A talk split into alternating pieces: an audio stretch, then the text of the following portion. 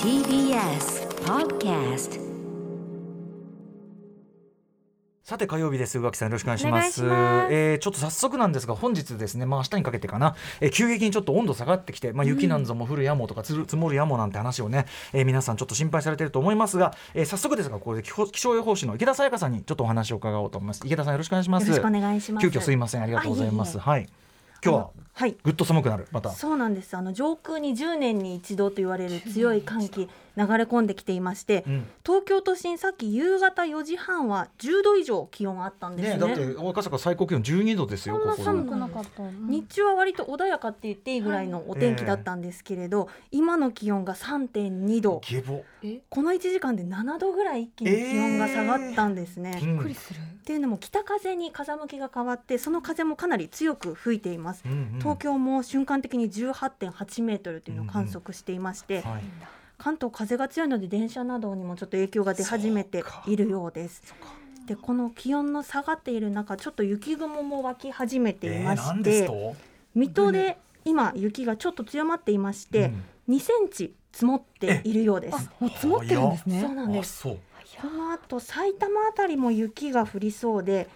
都心はまだ雪降っていないんですけれど、気象庁の予想としてはえー今夜初め頃から夜遅くにかけて東京23区も含めて雪が強まって積雪となる恐れがあるという情報が出ています。で明日にかけて予想されているのは降る量なんですけれど東京も2センチ気温が低いので2センチぐらい降り始めたら積もっちゃう恐れもあります。じゃあはい明は日いもしかしてちょっと電車とか気をつけた方がいい感じですかね。であの今回冷え込みがかなり強まるんですね、明日にかけてはもう軒並み氷点下の予想で、うん東京都心も明日朝の最低気温マイナス3度のマイ予ナス想3度はい、なので、まあ、雪が降ったらももちろんですけれどもし降らなくても、うんこう空気中の水分とかで路面が凍結するそうですね恐れもあスりテンコロリンまちょっすと気をつけるべき車ちょっとね車もそうですうんね、であの氷点下4度ぐらいからは水水道管が凍結するって言われていま対して、策した方がいいってね言われてますけどあのちょっと水を出しとくだけとかでもいいそうなんですけれど、まあ、できればあのむき出しになってるところに布を巻いたりとかねえあんな人間みたいに布団かぶるみたいなああいうのねね 有効なんですねあれ有ね効みたいです、うんあのもし凍っちゃったら熱湯とかでジャって溶かさずにぬるま湯でゆっくり溶かさないと、パキッはい、うん逆に破裂の恐れもあります、なので今夜はその冷え込み特に注意してもらってで雪が強まり始めたらあ積雪ですね、あのあんまり積もってなくてもその冷え込みで凍結でツルツルになっちゃう恐れとかもありますので、あの内陸部だけじゃなくて、今夜はその市街地あの街中ですね、はいもう気をつけてもらえればなと思いま都す。心で降ってなくても帰りの方では降っててでもみんな踏みしめて後でで夜中で凍っててその可能性もありますね。あり得るもんねこれねはいということで皆さん十分お気をつけくださいませということで10年に一度ですからねこれは参ったうんえ気をつけるに越したことなしということでございますということで気象予報士池田沙耶香さんにお話を伺いました池田さんありがとうございましたありがとうございましたはということですよでも今夜から降り出し東京もねんなんで俺ちょっとなんか明日だ明日だって思ってて私も思ってました。なめ腐った状態で来てしまいましたヘラヘラしてきてしまいました。はいヘラヘラヘラヘラツルツルの靴で来てしまいましたねえだからちょっと靴とか、あと明日の朝皆さんちょっとこうそう慌ですてる必要がない状態である方がいいですよねそうしっかりした靴を準備すそうるなとんかですちよょねっと早めにお家を出るとそういうこかとかもしれませんの方がいいかもねしれないですね。はい、ということでございましたまずは天気の話伺いましたとうございましたそんなわけでありがとうございますね、えーそんな火曜日なんですけども私、はいライムスター歌丸そして宇垣さんね、まあ、えい火曜日は特にですね、はい、まああれ見たこれ見たじゃんけんと言いましょうかねもう殴り合いですよええもうぶつけ合いみたいな打ち合わせの段階からもうねはっつってね待ってくださいや私もあるんですけどこっちもあるんですけどみたいな ね感じなんですけどちょっとこれはですね、タイムリーな話題でもありますんでぜひちょっと宇垣さんからお話伺いたいあのメールもいっぱい来てるんでとある、えーアーティストが日本で来日公演ついにしましたというお話したいと思いますアフターシックスジャンクション After Six Junction. 1月24日火曜日時刻は今6時5分になりましたよっしゃいえー、いらっしゃいいらっしゃいえーラジオでお聞きの方もラジコでお聞きの方もこんばんはこんばんは TBS ラジオキーステーションにお送りしているカルチャーキュレーションプログラム「アフターシックスジャンクション」通称アトロクパーソナリティは私ラップグループライムスター歌丸ですそして、火曜パートナーの宇垣美里です、ねいやーでもどうなんですかね我々帰る時間ないなんかねどうしますどういう感じになってんのかもう歩いて帰っていただいてみたいな空気になっていたらうん、でも歩いてもそれでね雪ぶっこんぼんこうやって降ってたらちょっとそうねだよね風も吹いててなんてね嫌ですね。ドキドキみんなだからあのもしね可能な方は早め早めにお帰りになった方がいいかもしれないですこのね。も早めにじゃあちょっとあれね、もう明あげ日はもうリモートワークでみたいな感じがいいかもしれゲない。ストの方を一人残して 早上がりごめんっつって ちょっとあの雪降るでちょっとあのうちちょっと遠いんで帰りますなんつっバてイね。バイっつってね。ねえとんななんでやねんと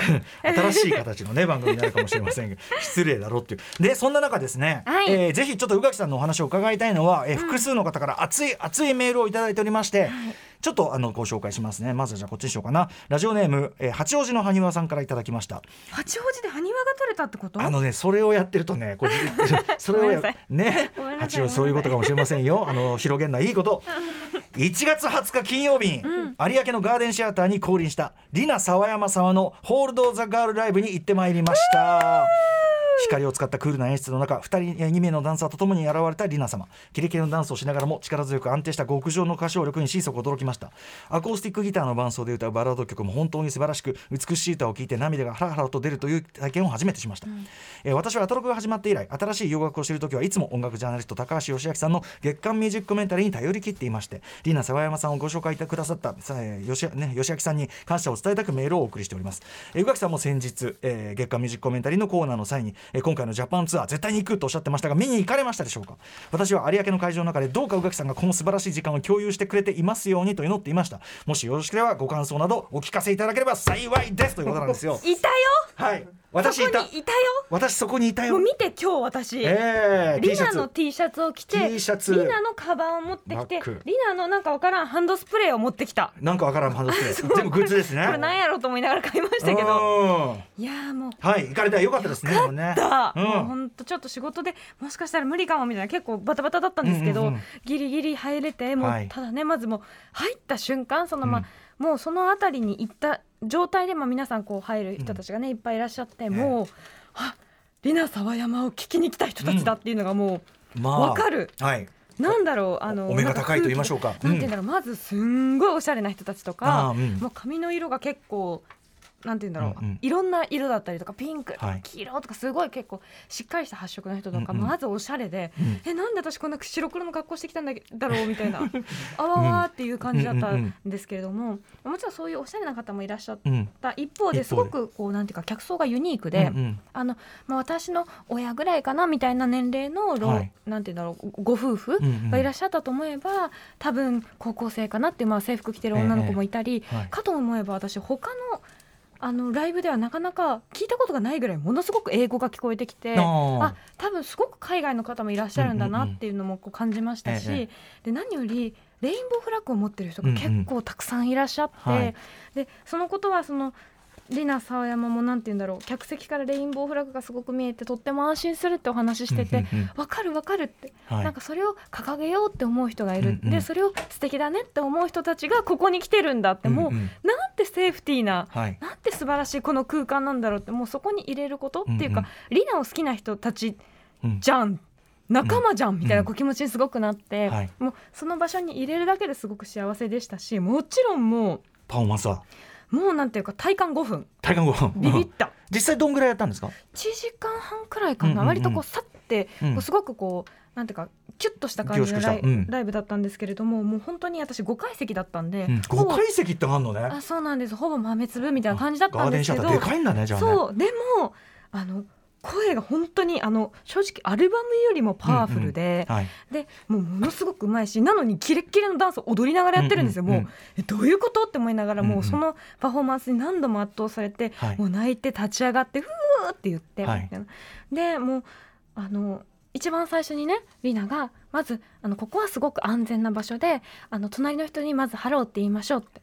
隣の人にリスペクトを持ちましょうって言って「はーい」ってこうよ隣の人全然知らない人に挨拶しても、もうなんてそれだけでもう、うんうんああ来てよかったって安全な場所ってでも言い方をするのがねまたすごくなんていうかな本当に安全なうんのうんセーフティーっておっしゃってたのが、でもそうだなって思ったんです特にそのまあリナさんがその曲の中で表現されてるようなことって、まあ欧米圏とかだとさらにこうなんていうかなもっとこう本当にヒリヒリヒリとか例えば身の危険感じるような、うんうんうんそういうまあ差別的な状況であったりとか、それが暴力に転じるような状況がいくらでもある中でうん発されてるからいろんなメッセージみたいのが、うんなんかそのここは安全っていうのがそうすごいやっぱなんていうかな刺さるっていうかこうそうそれはもちろんその日本のことは、まあ、この国は同性婚をうんあの認めていないから、うんっうんていう国だから、はいはいなんて言うんだろう私たちが私たちらしくあることを時々家族とかうん国とかそういうところが否定してきたりするけれど、はいはいはいでもこの場所ではさっていうことをすごいおっしゃってて、うんまあそういう MC もあったんですねそうそれだけでもうクーってなりましたし、でアコースティックのあの演奏もあって、うんアコースティックで歌う「チョーズンファミリー」のうんうんはい染み入ることといったらもう私はハラハラ涙を流しましたし、うんその中でこう初めてのこう大きい会場でそのかつあのリナさんにとっても大きい会場なんですはねいあのキャリアの中で一番大きいね箱えそだれといすうのをごおっしゃいねってそうなんだねそのこれからどんどんどんどんねねもうこんこんなん一番ちっちゃいようなもんよって思いましたけど、その中でもその私がその歌を歌いたいってこうパフォーマンスをしたいと思った原点の人の歌を歌いたいですきあの今日あの彼女の誕生日だったんです昨日か彼女の誕生日だったんですって言って、うんあの宇多田ヒカルの「ファーストラブを歌い出しすた時ごいですねそれももうまたもうまた胸にきそてれもすごい話ですね宇多田さんもすげえなそれね、なんか小さい頃にそれを聞いてすごくこうソファーで揺れてたんですっていう話をされてるのもめちゃめちゃ可愛いしマジかでなんだろうまた彼女が歌う「ファーストラブってまた違った刺さり方をするというか、すごくやっぱりよくてとにかくもう、うんうん全員がもう隣のお兄さんがずっと「すごいすごい」って言っててえ「えわかるわかるよ」って思いながうんらうんうん聞いてました。でなんかもうアンコールがうん私大好きな「ThisHell」っていう曲だったんですけど、はこの曲に入る時にこアンコールだったんですけどバーンって出てきてはい「みんな一緒だから今日は地獄で花金こじゃ!」れって叫んで出てきたんですよ。あのよし君もねあの説明してましたけど、うんその地獄に落ちろなんてことを言そううやつらがいるけども、うんっていうねことから来るわけですよね。私たちは地獄に落ちるのかもしれないけど、まあ、例えばその性的指向であったり、そういうようないろんなうん違いみたいなものに対してそういうことを言うやついるけども、とでもどうせ地獄に行くのならあなたと一緒に私たちがいるから楽しいねってそういうまうあん曲だなって私ははい受け止めてるんですけど、うんだから地獄だけど今日は花金だねってもう、うんそうだねってもう、うん泣きながらぶち上げりさなんか騒ぎもうわけわかんない情緒でしたけど、うんうもんうちょっとその曲皆さんにもう一度聴いていただきたいので、ぜひ、じゃあえー、リナ沢山で「DisHell」はいリナ沢山さんで「ディセル」お聴きいただいております。これをじゃあアンコールでかましたんですもんね。そうもう思い出して泣いてしまうもうどうしよう。爆破がもうでもみんなもう合唱みたいな。もうなんかうんぶち上がってる人もいればちょっともう絶対泣いてるじゃんっていうお姉さんもいたりして、こんなね、あのーなんていうか軽快な曲調だけど、うんそういうこうもうエンパワーメントの度合いが深みが半端じゃないというかね。そうなんですことですよね。まあ本当にだからあのレディー・ガガとかのラインっていうか彼女がまた切り開いたようなところをうね、んうんまたちょっとそんぐらいのスターダムにはいなってくでしょうね、そうなんですはいマジ多分伝ね。説って思いながら見ておりいやました本当にでも多分そのぐらいの規模で見れたのがん自慢の感じじゃない、初来日公演っていうね。うんえっとね、メールもう一個読んでいいですか、はいこのリアさん、山田さんの関係で。えっとね、えー、鮭の塩焼きさんです。えー、富田さん、宇垣さん、こんばんは。いつも楽しく拝聴しています。初めてメッセージさせていただきますと。えー、リアさん、リナさん、山山の東京公演行ってまいりました。えー、リナが登場した瞬間、その力強いかっこよさとキュートさに鳥肌。会場のみんなへ、えー勇気と元気と、えー愛と優しさをくれる、本当に素晴らしいライブでした。恥ずかしながら私は、えっと、11月29日火曜の最新洋楽解説、えーまあ、ゆ高橋義明さんの特集を聞くまで、リナ、沢山のことを知りませんでしたが、えーディスヘルを聞いた瞬間に落ちましたわ。かるえーその時点でなんとまだライブのチケットが販売中即購入しライブを励みに毎日過ごしていました嫌なことがあっても月、えー1月にはリナに会えると思うと乗り切れましたリナ狭山の存在を知る前と知った後の人生こんなにも変わると、あの時アトロクを聞いていなかったら知らないままだったかもしれないと思うとちょっとした恐怖すら感じます人生を明るくしてくれたリナ狭山とそれを私に教えてくれたアトロクには感謝しかありませんいえいえね、えーそうやって聞いていただくのも我々にとっても喜びですから、ね本当に、えーコロナ禍がきっかけでアトロックリスナーとなり早3年、えーいつもたくさんのカルチャーを摂取させていただいており私の半分はアトロックでできていると言っても過言ではありません、えーお礼をお伝えしたくてメッセージいたしましたこれからも応援しておりますお体に気をつけてお過ごしくださいませいえいえありがとう酒の主役さん私どもこそこういうお言葉いただいてお礼もをうめ言いでたいすねういやんでも本当にねなんかリナが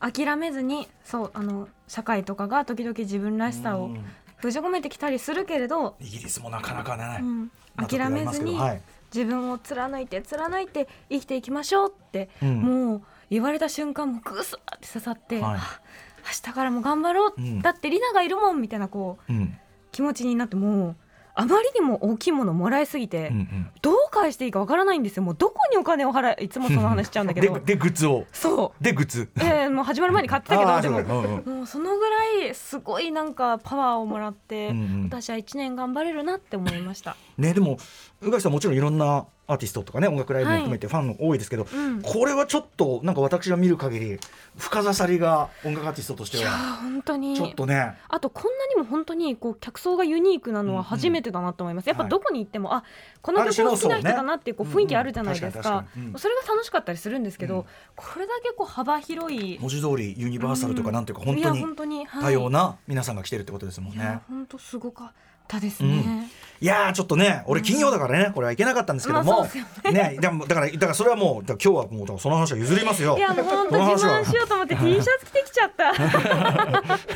そその件のは格好でやぶそば食べてたんだからやぶそばね実おあの同じところで食っていたというね、いやいやいろんなといろんなところでね、はいい、ろんなところありますよすいません何を言ってるか分かり ませんけどちょっと悔しくなって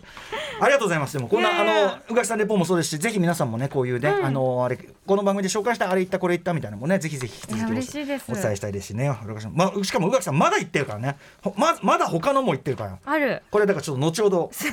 伺いますんで譲りますからそこはもうね申し訳ないああ今日何やるかメニュー紹介いってみましょう、はいこの後すぐはアニメ評論家の藤津亮太さん登場1月から放送されているおすすめのアニメご紹介いただきます、はいえーそして7時からは日替わりでライブや DJ プレイをお送りする音楽コーナーライブダイレクト今夜のアーティストはこちら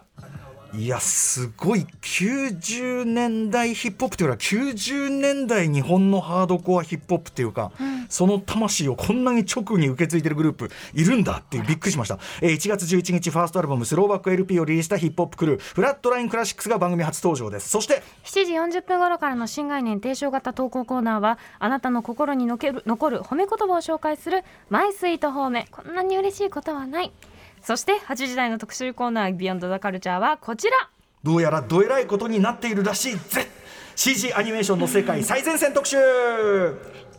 世界初のフル CG アニメ映画「トイ・ストーリー」が公開されているからおよそ30年弱でも随分経ったと考えるべきか、はいまあ30年しか経ってないのかと考えるべきかちょっとね、考え方あると思いますけどもだってそれまでゼロだったからね確かにそうですよ長編ね 3DCG アニメね、はい、その後も CG を使ったアニメ表現は進化を続け例えば2019年の「スパイダーマンスパイダーバース」さらに現在大ヒット公開中の「ザ・ファーストスラムダンクさらに先週この番組でも扱いましたネットフリックスの「鬼神々山のおなり」などなど CG を駆使した斬新な映像作品が今も生み続け生み出され続けています、というかまあここに来てさらにこう斬新さにちょっと加速がついてるような感じすらありますよね。えーということで CG アニメの進化の裏にはどんなクリエイターがどんな試行錯誤を行ってきたのでしょうか今夜は CG アニメの最前線を覗いていきますゲストは日本を代表する CG アニメスタジオというか世界的にもあの大活躍というかね、えー活動というかねあの非常に貢献されているポリゴンピクチャーズ代表塩田修造さんにお話を伺いたいと思います。番組では皆様からのリアルタイムの感想や質問お待ちしていますアドレスは歌丸 @tbs.co.jp までまた各種 SNS も過剰中さらに、えー各配信プラットフォームのポッドキャストで過去の放送もお楽しみいただけます、完全アーカイブ化が完了いたしましたのでぜひぜひお聞きくださいそれではアフターシックスジャンクション行ってみよう行っ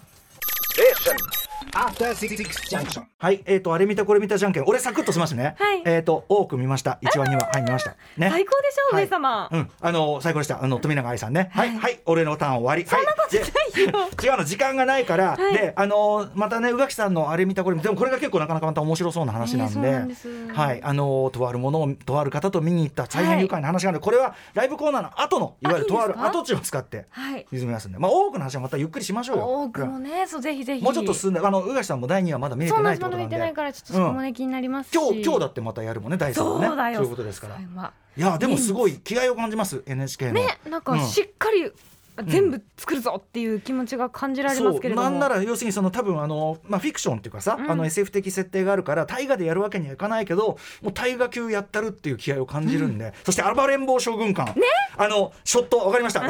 白い馬にしかもオレンジ色のっていうかさあのだいあのオレンジ色の手綱ではいはいはいはいで海のう波打ち際走ってるじゃんそうこれ完全にその絵面だろうってそいうれ。でしかないんじゃない ですかうんいやでもそそれでさやっぱ富永さんがその盾とか乗馬をご自身でずっと訓練されてたんですって、あの時代劇出たくってだからこその立あ派のさすがもうねあのさあのさ一回活の時は最高ね 黙りやそう黙りやって音声化したらこうなんだみたいなかねえいやバッチリでしたね本当っにこねよかった、うん、そしてあのさらにこう時代一旦戻ってのくだりもね厳しいちょっと厳しい話なんだけどね楽しみです After Six Junction.